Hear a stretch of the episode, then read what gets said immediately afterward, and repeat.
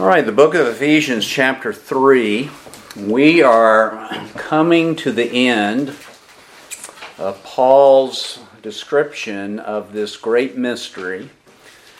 This mystery that has been hidden throughout all the ages, meaning it was not revealed in the Old Testament, but it has now been revealed in the New through the apostles and the prophets. And what Paul is doing is going to wrap this up because it is the foundation of everything else in this book. Every commandment, every endorsement, everything that Paul tells us to do, he tells us not to do, is all being motivated and energized through the understanding of this mystery. And so let's begin reading in chapter 3. I'm going to begin reading in verse 1 again, down through verse 13. And our text for this afternoon, this morning, is verses 7 and following. For this reason, I, Paul, the prisoner of Christ Jesus, for the sake of you Gentiles, if indeed you have heard of the stewardship of God's grace which was given to me for you, that by revelation there was made known to me the mystery, as I wrote before in brief. By referring to this, when you read, you can understand my insight into the mystery of Christ, which in other generations was not made known to the sons of men as it has now been revealed to his holy apostles and prophets in the Spirit. To be specific, that the Gentiles are fellow heirs and fellow members of the body, and fellow partakers of the promise in Christ Jesus through the gospel, of which I was made a minister according to the gift of God's grace which was given to me according to the working of his power. To me, the very least of all saints, this grace was given. To preach to the Gentiles the unfathomable riches of Christ, and to bring to light what is the administration of the mystery, which for ages has been hidden in God who created all things so that the manifold wisdom of God might now be made known through the church to the rulers and the authorities in the heavenly places. This was in accordance with the eternal purpose which he carried out in Christ Jesus our Lord, in whom we have boldness and confident access through faith in him.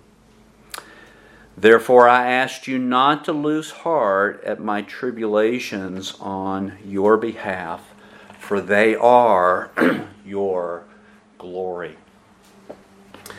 What we know in Ephesians, in these first three chapters, among other things, is that Christ Himself is interceding on our behalf.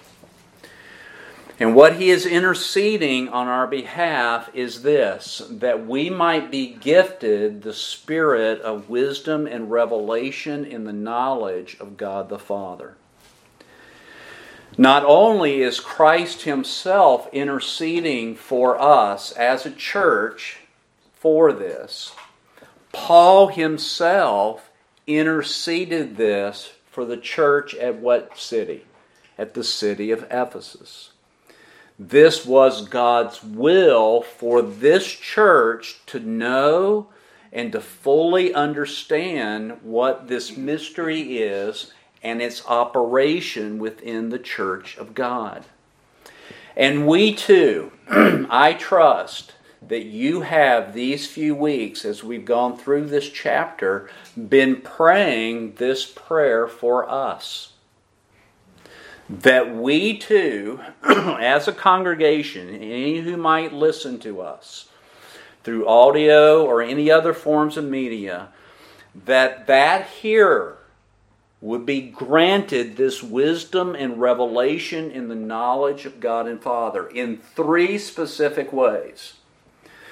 So that we would walk away with the hope of God the Father's calling in our life, that this would feed us and increase in our spirit, and that we would come to understand the riches of this. And this is really one of my burdens for us and our congregation. That we would value this wealth that is God the Father's inheritance that is in his people, in the saints. That we would know an increasingly higher and higher valuation of that inheritance. And then, thirdly, that we might know where all this was brought about. This was brought about according to the surpassing greatness, the surpassing greatness of God the Father's power toward us as believers that he brought all this together at a historical moment, that is, at Christ's own death, burial, and resurrection. That when Jesus Christ said, It is finished, it was finished.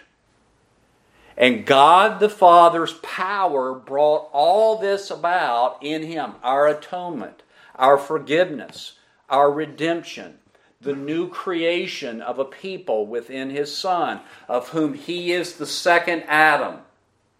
He is the second humanity. All of this was brought about at that historical moment in His death, burial, and resurrection how much surpassing power would it take to accomplish that?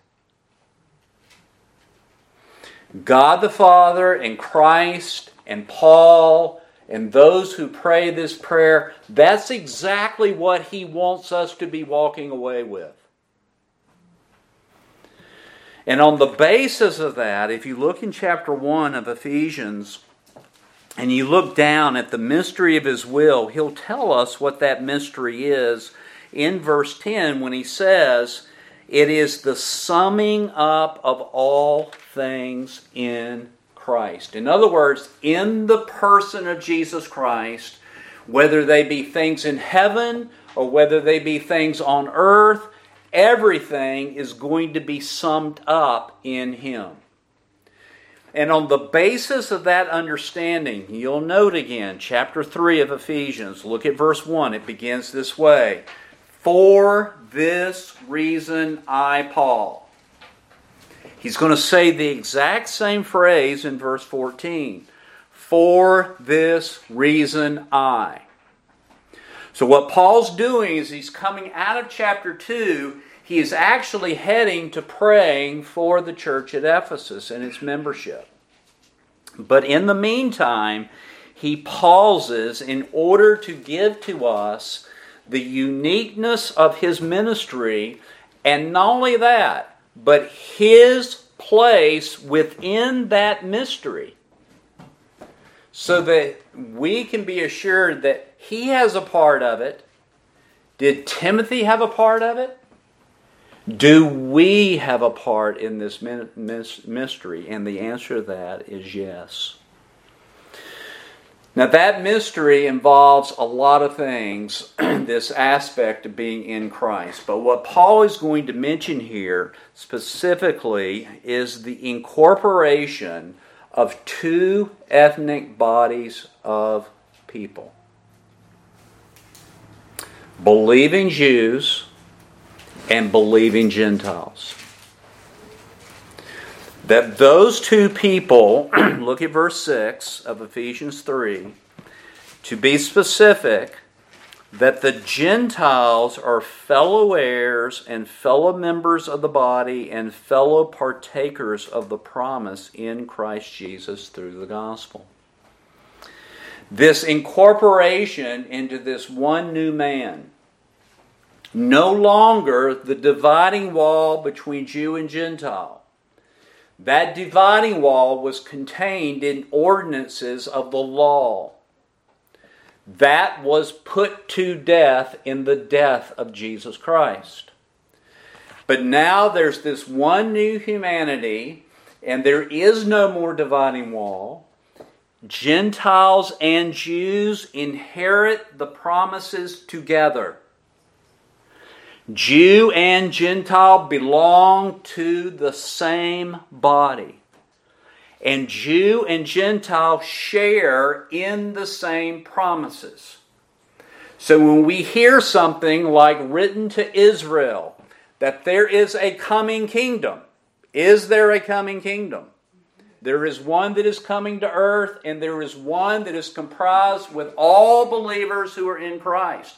That, that promise to that nation is still true. We're now joint one in those promises. We have been engrafted, as Romans 11 would say, into that vine of the promises made to the fathers in Christ Jesus. Now, folks, would you call that a gift? Would you call that grace? Would you call that undeserved? Would you call that mercy? And so, what we learned is this that God the Father gifted grace to Paul in order to administer the riches of Christ. How? Bringing to light this mystery for the glory and the good of Gentiles. That's all of us here. So that God the Father's wisdom would be made to all, thereby bringing God His glory. So, folks, when we talk about glorifying God, this is what we mean by that. That through the agency of the church, the wisdom and the knowledge of this mystery being worked out in a local New Testament church by us walking in those foreordained good works, that brings glory to God. It signifies something to those that are in the heavenlies. Now, I want to begin this section, verses 7 through 13. and I want to begin it in an unusual way. I want to begin with the ending of it. And so I want us to look at verses 11 through 13 when Paul says, All of this was in accordance with the eternal purpose which he carried out in Christ Jesus our Lord in whom we have boldness and confident access through faith in him. So I asked you not to lose heart at my tribulations on your behalf, which is your glory. Now, folks, everything that we have looked at and everything that I have summed up for you in a very brief summary, all of this is the will of God. It is His eternal purpose. Everybody see that phrase in verse 11. This is His eternal purpose which He carried out in what person? Christ Jesus our Lord. This is the purpose that existed in the eternal God before the creation of the heavens and the earth. This eternal purpose was planned before the foundation of the heavens and the earth. And it is the carrying out of this eternal purpose that brings him the glory. Now, please hear me. All other wills of God all subsist under the umbrella of this eternal purpose. For instance, is it God's will for us to walk in humility and gentleness with all patience? Yes. It is God's will. But it is a will that subsists under the umbrella of this eternal purpose and will of God. Is it God's will for us to have a proper type of home? Yes. It is God's will for this. But that will subsist underneath this eternal umbrella of the purposes of the will of God. Even the death, burial, and resurrection of Jesus Christ subsist under this eternal purpose of God. Everything, my calling, Paul's calling, Timothy's calling, every minister's calling, all subsists under this eternal purpose of God, this mystery of summing up all things in Christ. Everything subsists underneath or within this will and purpose. And folks, I think, excuse me, I think that at least in the past, we've all said, well, what is the will of God for this particular thing in our life? And we sought for that. And that's not a bad thing to seek. We saw that we ought to have this type of family life, this type of life within a church congregation, this type of aim, this type of purpose in our preaching. But what we have missed is the very foundation of all those different wills that subsist under this will. So, in a sense, we can say, you and I now know the will of God. What is the will of God that we are to be walking in? This summing up of all things in Christ. Are there different purposes and wills underneath that? Yes, there is. Such as being kind one to another, forgiving one another, even as Christ also forgave us. Husbands loving their wives like who loved the church Christ loved the church. All of those things are the will of God. But, folks, we're missing the very motivation and energizing by us saying certain things like, well, we really don't know what the will of God is. We now know what the will of God is. The carrying out of this mystery. And it is an eternal purpose. Excuse me. If you look back in chapter 1, and look at verse 4 right after he says that he has blessed us with every spiritual blessing in the heavenly places. he chose us in him before the foundation of the what? Of the world. Look at verse 9. He's made known to us the mystery of his will according to his kind intention. Now, listen to this which he purposed. Everybody see that? There's that eternal purpose.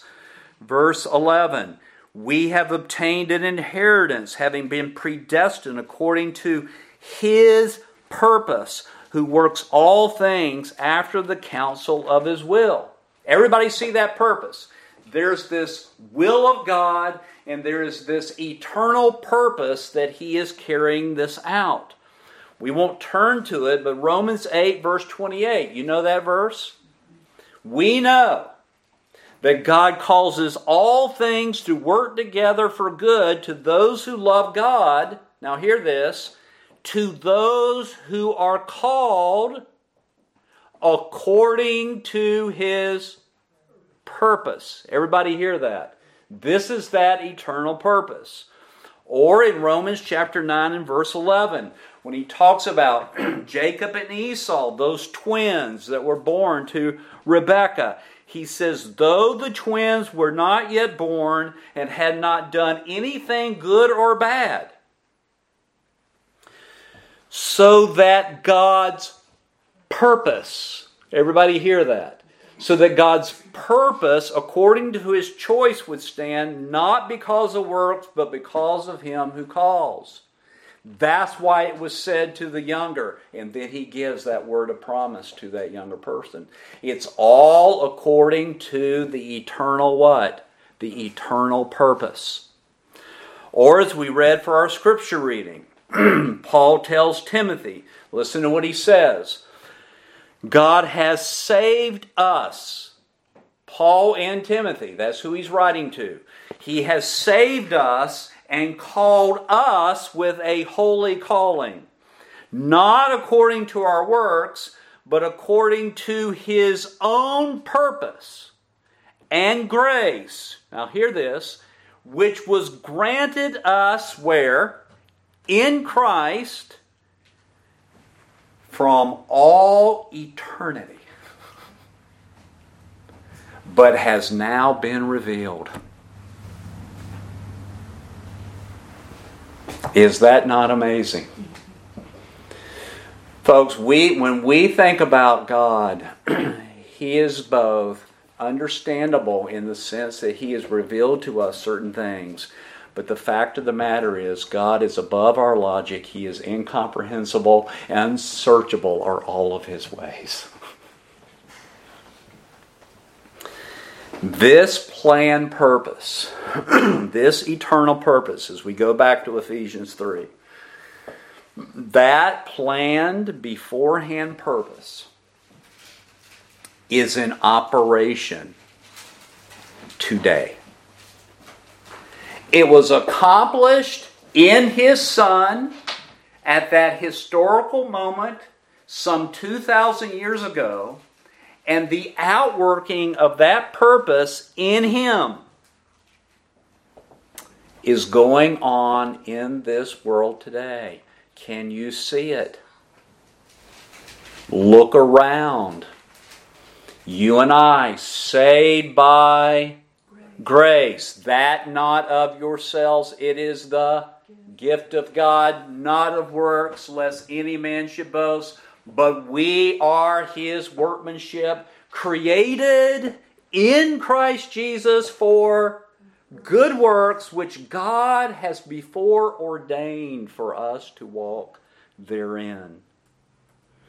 In Christ, who is the mediator of all God the Father's blessings and accomplishment, Jew and Gentile. Look at what it says, Ephesians 3. Look at verse 12. In whom, that is, in Christ Jesus our Lord, we, do you see the word we? Jew and Gentile. We have boldness and confident access through faith in who? In Him, in Christ. Everybody see that? Folks, we can now have a way of approach to God that is certain. This is the way of approach to God. No doubt about it. No debate about it. Jesus Christ Himself said, I am the way. Everybody hear that? I am the way. I am the truth. I am the life. No man comes to the Father except through me, he says. We have this way of approach to God. And it is sure and it is certain. And because we have that confident access, that certain way of approach to God, we can come to Him with all boldness. Now, folks, that word bold doesn't mean for us to approach God arrogantly. The word bold means simply all the words. You say, what in the world does that mean? It means we have a certain way of approach to God through Christ in which we are open and plain with Him, nothing to hide. We can speak it all to Him, not like Adam. When he was there and he sinned, what did he do? hid from God. He was not bold towards God. He was not all the words open with God. But now that we have this certain way of approach to God, we can have boldness. Just like Hebrews says, we come with boldness to the throne of to the throne of grace. And, folks, all of this boldness and certainty of access in Christ, look at verse 12 again, is not by our works. It's through what? It's through faith. Do we hear that? Folks, even as a believer, if you're going to say that my access toward God depends on my performance, you're going to lose your boldness. You're going to lose your coming to God because you coming to God, you're going to see your failures. You're going to see your inadequacies. You're going to wonder Am I being good enough, mature enough? Am I fulfilling all the commandments? No, it's through what? Through faith in Christ that we approach Him. And, folks, this is why when Paul sums all this up, he says to the Ephesians in verse 13, I'm asking you, don't lose heart. Don't lose heart at what? His sufferings. Folks, I don't know if this has happened to you, but it has happened to me on a repeatable basis. I have come to my Bible and I've opened up my Bible and I have asked the Lord to show me, give me understanding, give me illumination of those words. I have begun to meditate on those words. I've become to understand the wisdom of God. I've become to understand the implications of that on my life. And then I think about Paul, who says, Follow me. Do you hear that? And I'm like, not so sure about that. Folks, where is Paul when he's writing this epistle to the Ephesians? He's in prison. What is he thinking about? The glories and the riches and the wealth of this mystery. It's because of the mystery that Paul's in prison. And, folks, it will be because of the mystery that the church suffers. And when we come to understand that, there's this hesitancy in our flesh to really pursue Christ with all our energies because we really do see this as the incomprehensible riches of Christ. And Paul says, Don't lose heart as you read about my tribulations. Don't lose heart as you read about those saints in the 1040 window that are suffering greatly for the cause of Christ.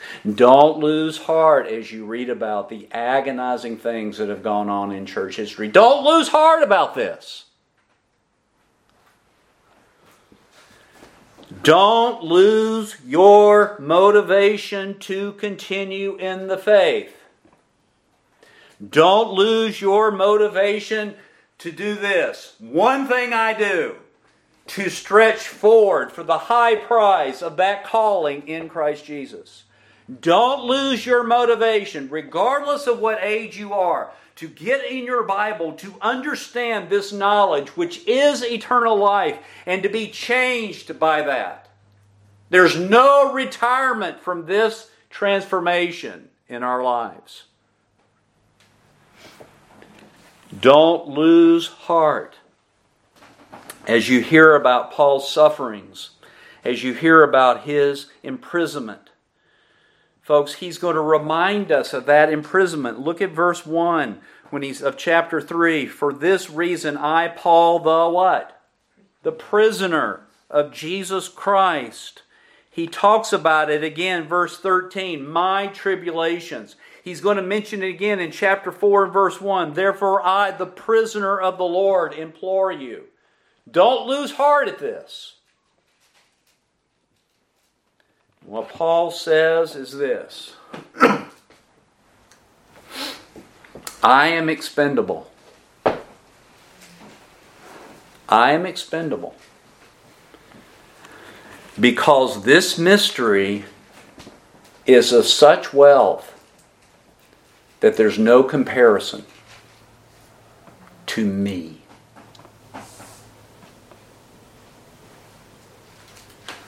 And this mystery is of such wealth that it is the glory of the Gentiles. Everybody see that?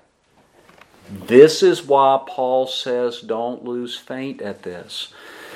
And, folks, the simple truth is this the more you value this mystery and the outworking of this mystery, the less you will value yourself.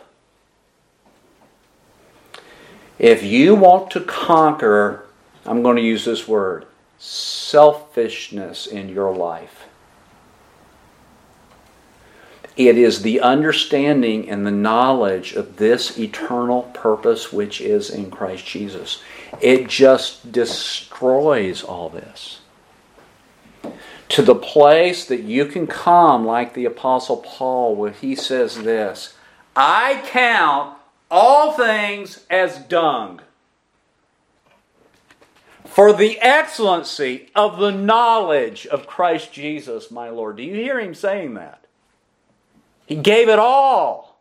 He counted it as garbage, his reputation, his citizenship, his heritage his keeping of the law. He counts it all garbage on the dust heap of this earth for that knowledge that is there.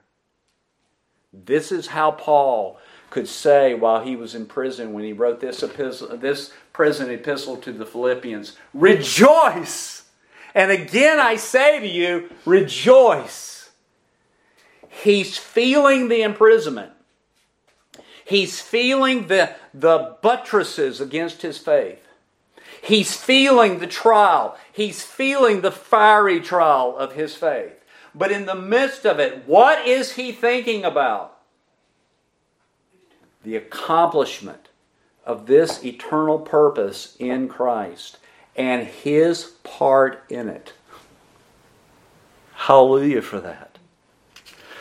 What Paul is saying is that the mystery of this eternal purpose, that is, everything being summed up in the person of Christ, had been entrusted to Paul for the sake of the Gentiles, and that entrustment had brought him tribulation and imprisonment. But behold, look at this. Look at the glory of his grace in me, Paul says. Look at him enduring.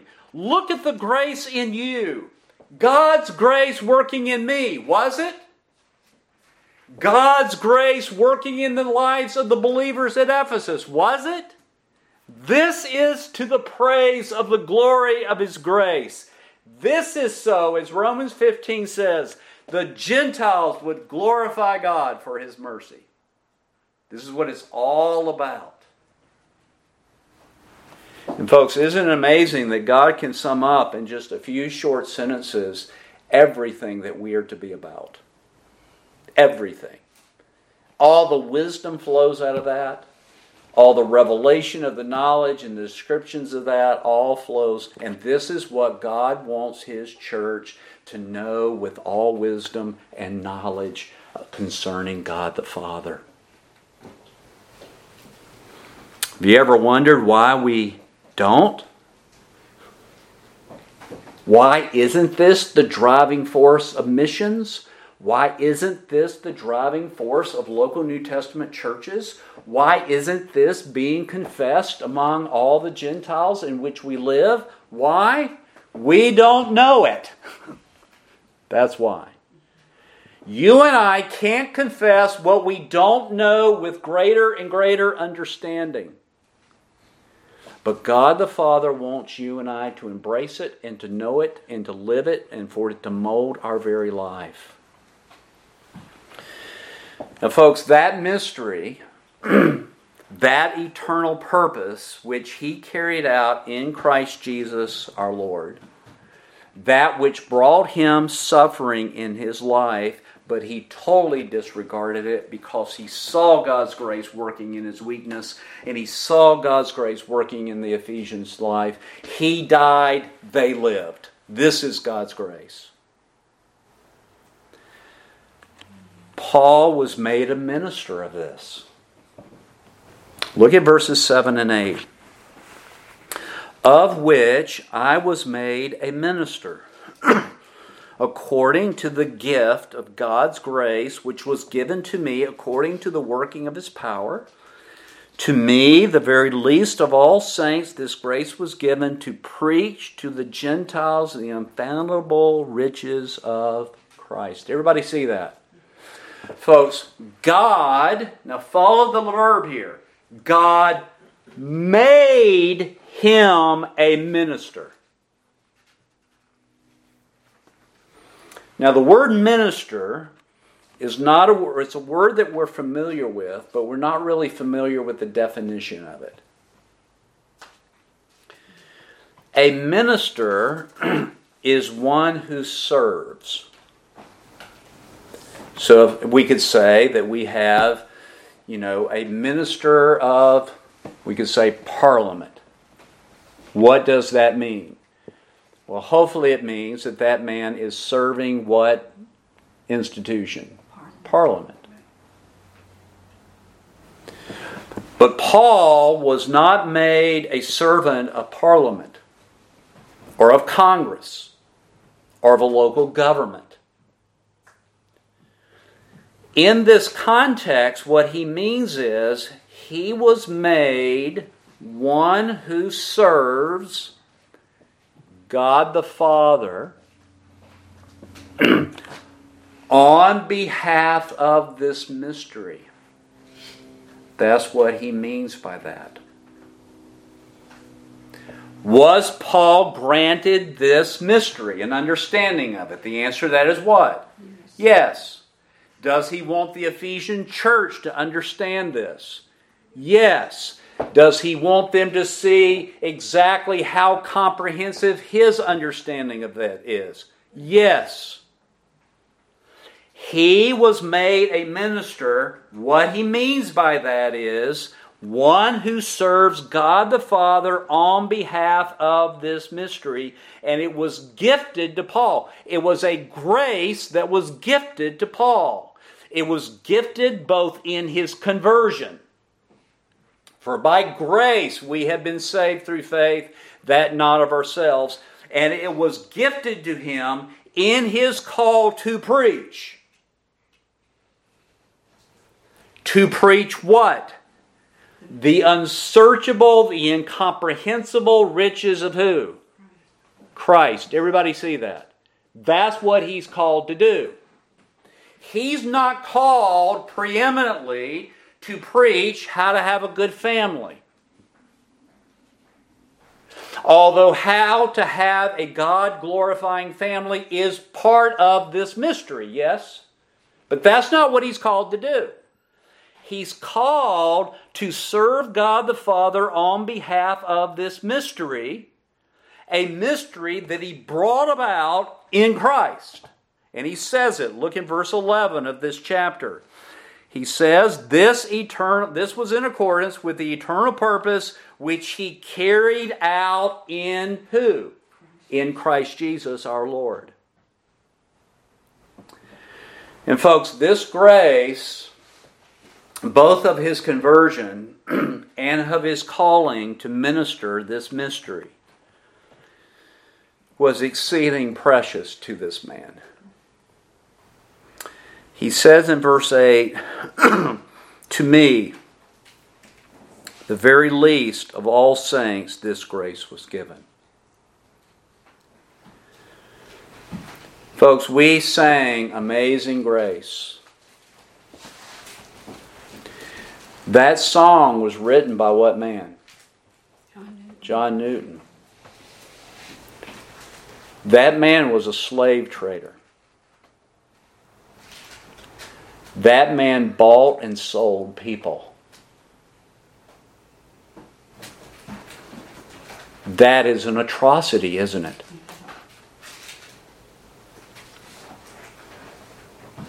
Amazing grace. How sweet the sound, John Newton writes, who saved a wretch. Do you hear him? Like me. Once was lost, now I'm found. Blind, but now I what?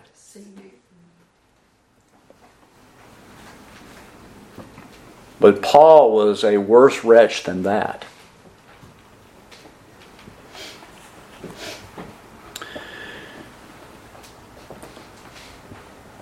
Folks, he was one who murdered believing people. He murdered them.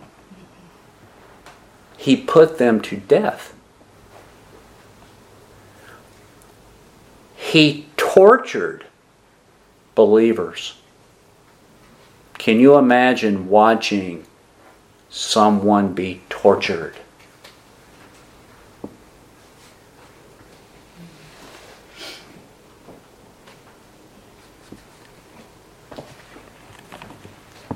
He chased around Israel and into strange lands the saints of God to imprison them.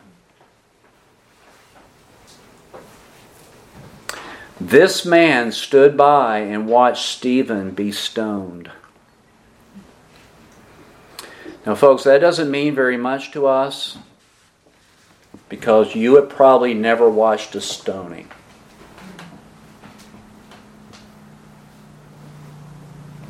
You've never heard the head of someone being broken by a rock. You've never seen the blood flow on the ground. And that man stood by and gave his approval to that.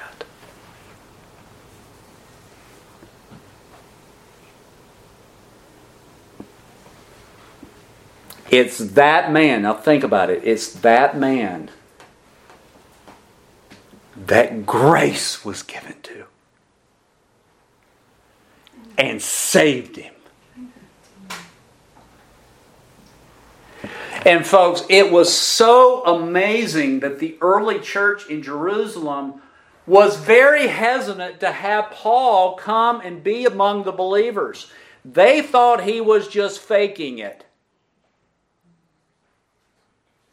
Kind of like a KGB or someone would infiltrate a Bible believing congregation so that while you are listening to the sermon, they're writing down the names of the people there so that they can be captured and imprisoned.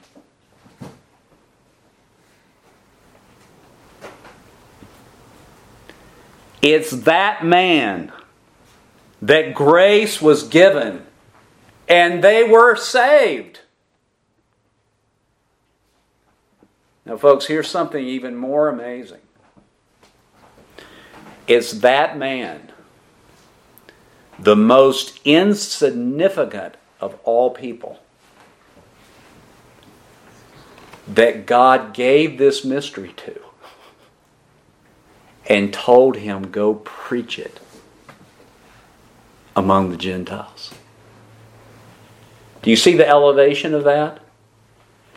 The insignificant, only fit to be trodden underfoot by sinners and believers, that insignificant one placed in a prominent position. Paul, the apostle to the Gentiles. And he never lost the insignificance of who he was. And, folks, as you and I come to understand this mystery, and the greatness of this mystery, you won't grow in pride.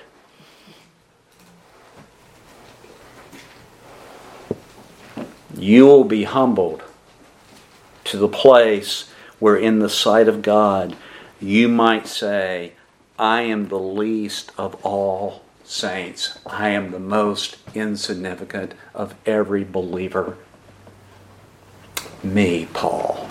That grace was given to me. And, folks, as a conclusion to that little section, I want to say this to us. Every true minister of God is made a minister by His grace. You're not born a minister of this. You're not schooled to a certain place where you get to be a minister of this. This minister, this serving God the Father on behalf of this mystery, comes as God's grace works in our lives. And folks, that's the type of pastor you want. That's the type of evangelist you want. That's the type of missionary that you want. And folks, that's the type of church member that you want. One that is serving God the Father on behalf of this, this mystery, walking a worthy walk one to another by grace. Secondly, there is the necessity or the duty of a true minister. You'll see that in verse 9. he is to preach to the Gentiles the unfathomable riches of Christ and to bring to light what is the administration of the mystery which for ages has been hidden in God who created all things. Folks, a true minister has a twofold obligation. One, he is to preach the unsearchable, the incomprehensible riches or wealth of who? Christ. Now, a lost person will say, I don't see any practical value in that. They will say, This doesn't help me through the week. They will say, This doesn't motivate me at all. But in a genuine and a mature believer, this is what is the most exciting thing, the most motivating of all things. The wisdom and the knowledge of this. Listen to what Paul says. We don't preach ourselves. Do you hear that? We don't preach ourselves, but Christ Jesus the Lord.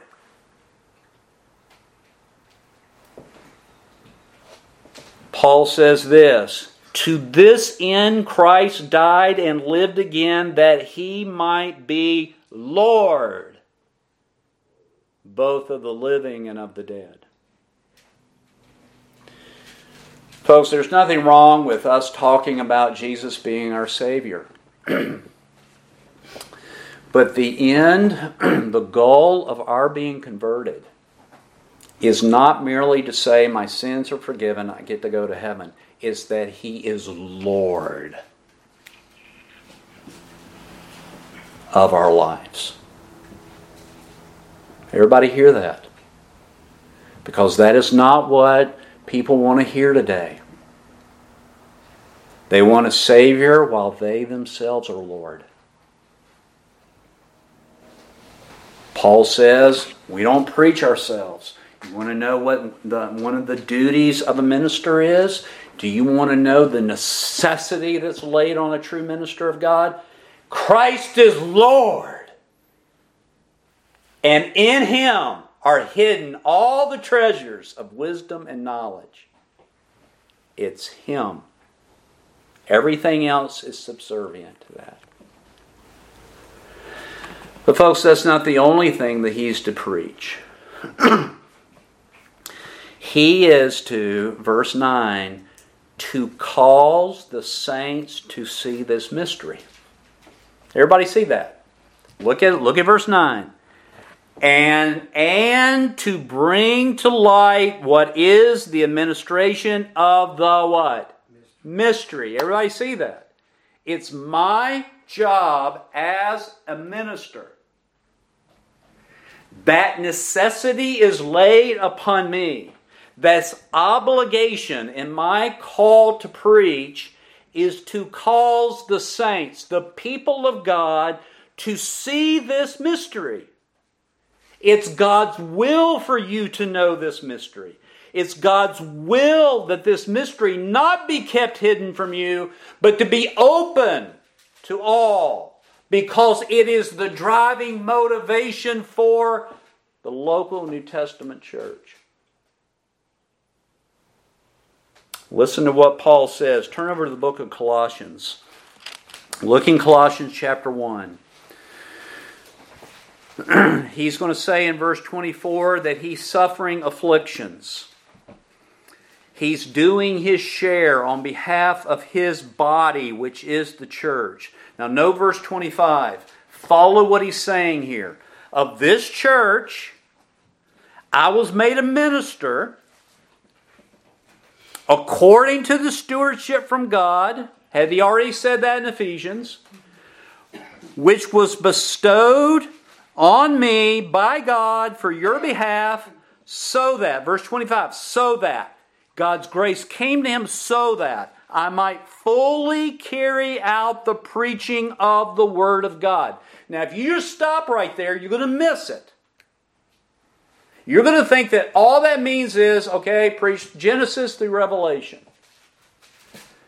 But he specifically says, verse 26, when I'm talking about the preaching of the Word of God, that is, I'm talking about the mystery which has been hidden from past ages and generations, but has now been made manifested to his saints. It's been made manifest to what people? To his people, to the saints. Verse 27 To whom, that is the saints, God willed to make known what is the riches of the glory of this mystery among the Gentiles, which is Christ in you. The hope of what? The hope of glory. So you have this eternal purpose, this summing up of everything in Christ. And as Gentile people, we're now part of that. How are we part of that? We're in Christ. Amen? And Christ is in us. That organic union. Now look at verse 28 we proclaim him admonishing every man, teaching every man with all wisdom, so that we may present every man complete in Christ. For that purpose, the carrying out of this mystery, for that purpose also I labor, striving according to his power, which mightily works within me. Everybody see his aim?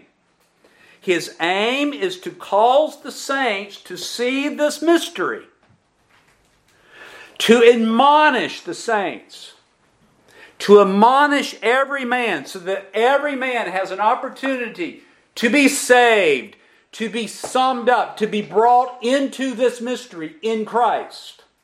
And having been brought into that mystery, now Paul says, I'm going to teach, I'm going to admonish, I'm going to instruct, I'm going to cause those saints to see this mystery and its outworking.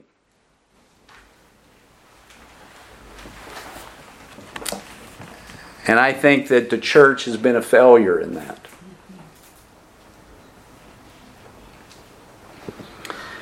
Folks, it is this mystery and the grace of this mystery that drove the apostle. And it is this mystery and this grace, follow me, that carries us to maturity. Did you hear that? We are complete in Christ, but that's a positional completeness. Now God wants that completeness to be outworked in our lives. And, folks, we will never reach the maturity that Christ has designed, or Paul aims for, or the New Testament aims for in our life without an understanding, without a meditation, without the wisdom of God being given to us, without the revelation of this knowledge coming to us so that we can see it. We'll never be brought to maturity that God has for us on this earth. And ultimately, in heaven forever and ever.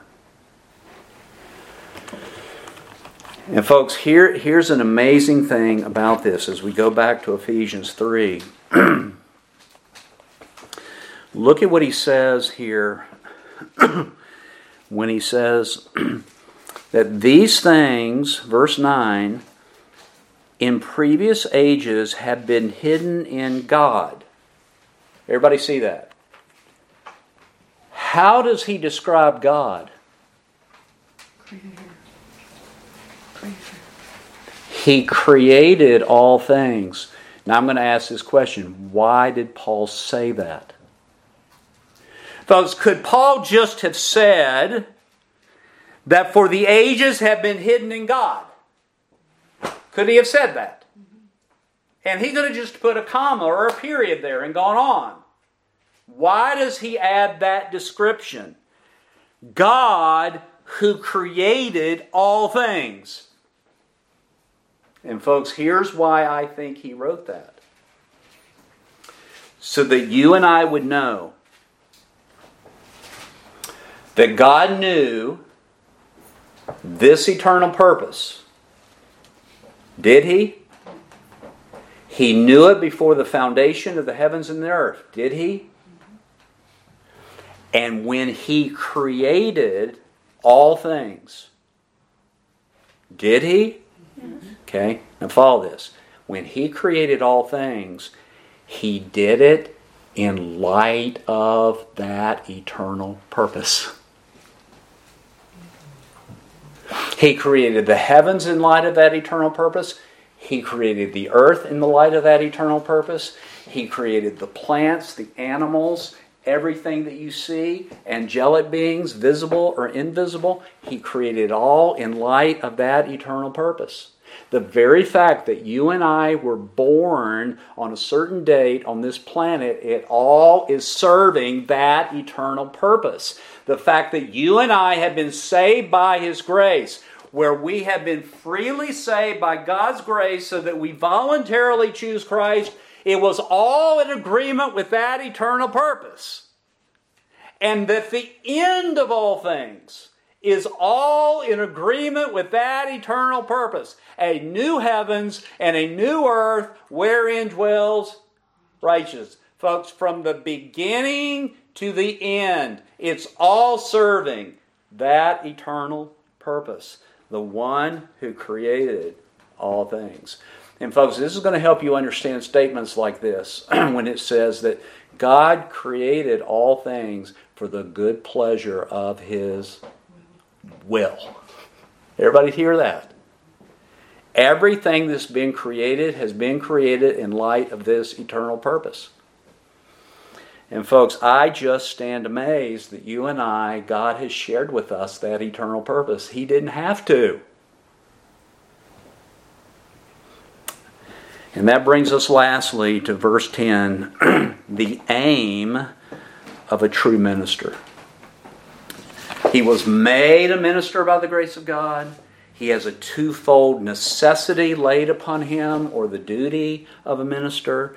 Now, what is the aim? Folks, if I'm made a minister, if Paul is made a minister, and he's giving a twofold aspect that he is to serve people with the unsearchable riches of Christ and to make the saints see this mystery, all right, what's the aim of all that?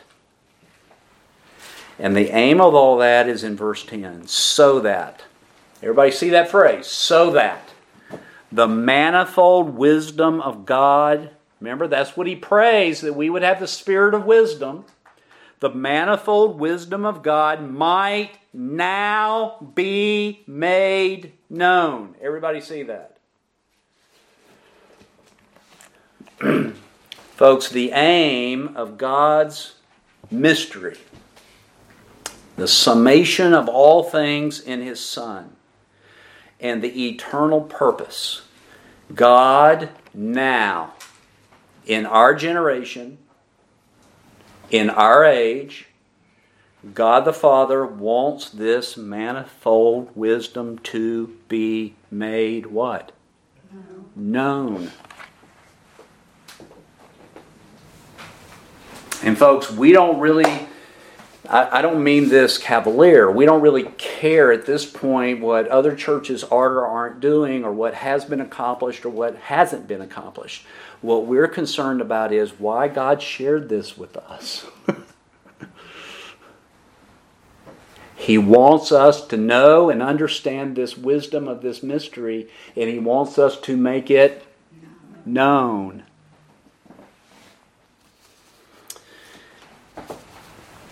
How is he to make this known? Well, look at verse 10 again. so that the manifold wisdom of God might now be made known. What's the next three words? Through the church. Through the church. Notice he didn't say through his ministers. That's what a spectator congregation wants. They want to spectate and watch the ministers do the work. No. It's to be seen through the church. This manifold wisdom of God is to be made known in the church and through the church. So that the rulers and authorities in the heavenlies can come to an understanding of that mystery. Now, there's a lot of debate over whether these rulers and authorities are evil or whether they are good or holy. I lean toward evil, and the reason why I say that is because later on in chapter 6, he's going to use this exact same phrase talking about evil principalities and powers. But, folks, if it is evil angelic authorities that God is wanting to make known the wisdom of this mystery through the church, church we have to understand that even though they're evil, they have been disarmed. They still seek to carry out their evil rebellion through the sons of disobedience. But they have been disarmed. The power of death, which was their armory, it was their power, has been broken at the cross. They have been disarmed, the book of Colossians says. If it is the holy angels, then I think what Peter wrote certainly comes into play when he says that these angels long to look into the gospel to behold the wisdom of God through the church. We are the teachers of these angels. It's amazing, isn't it?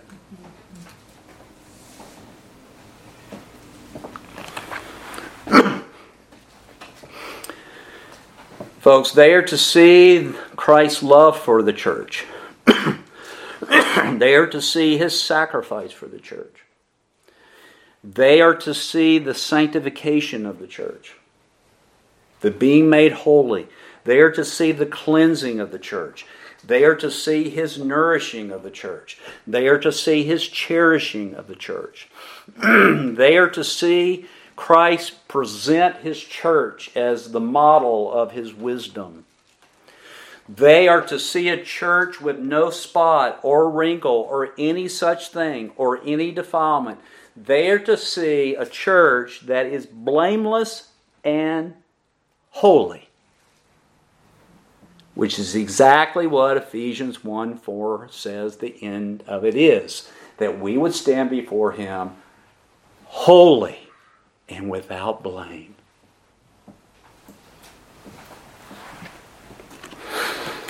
Folks, this is the glory that has been given in the body of Jesus Christ. And it is seen in the church by these four ordained good works. When they see a group of believing people who are walking in humility, they see the wisdom of God. When they see a group of people showing tolerance for one another in love, they see the wisdom of God. When they see us walking in gentleness and goodness, they see the wisdom of God. When they see us walking under patience, they see the wisdom of God. When they see a body diligent to preserve the unity of the Spirit and the bond of peace, they see the wisdom of God. When they see one body, Jew and Gentile, different ethnicities in a congregation, they're seeing the wisdom of God. Do you see it? And it brings glory to God when that happens. now, I don't know about you, but this is big. and it is worthy of your meditation. so that God would minister to you the wisdom and the knowledge of it. May God grant us that wisdom and knowledge, that the hope of our calling would be increased, that we would know the inheritance that God the Father has now in us, Christ in us, the hope of glory that we would know the surpassing greatness of this power that worked, was brought about in the Son of God, and now is being administrated by one mediator between God and man, the man Christ Jesus, to his people, Jew or Gentile. This is amazing. And may God grant us that. And if you're here this morning and you're lost in your sins, you ought to be thrilled to turn from your sin and accept this great work that God did in His Son. Because if you're not in Christ, and Christ is not in you, you will be outside where there is weeping and gnashing of teeth forever. Let's go to our Lord in prayer.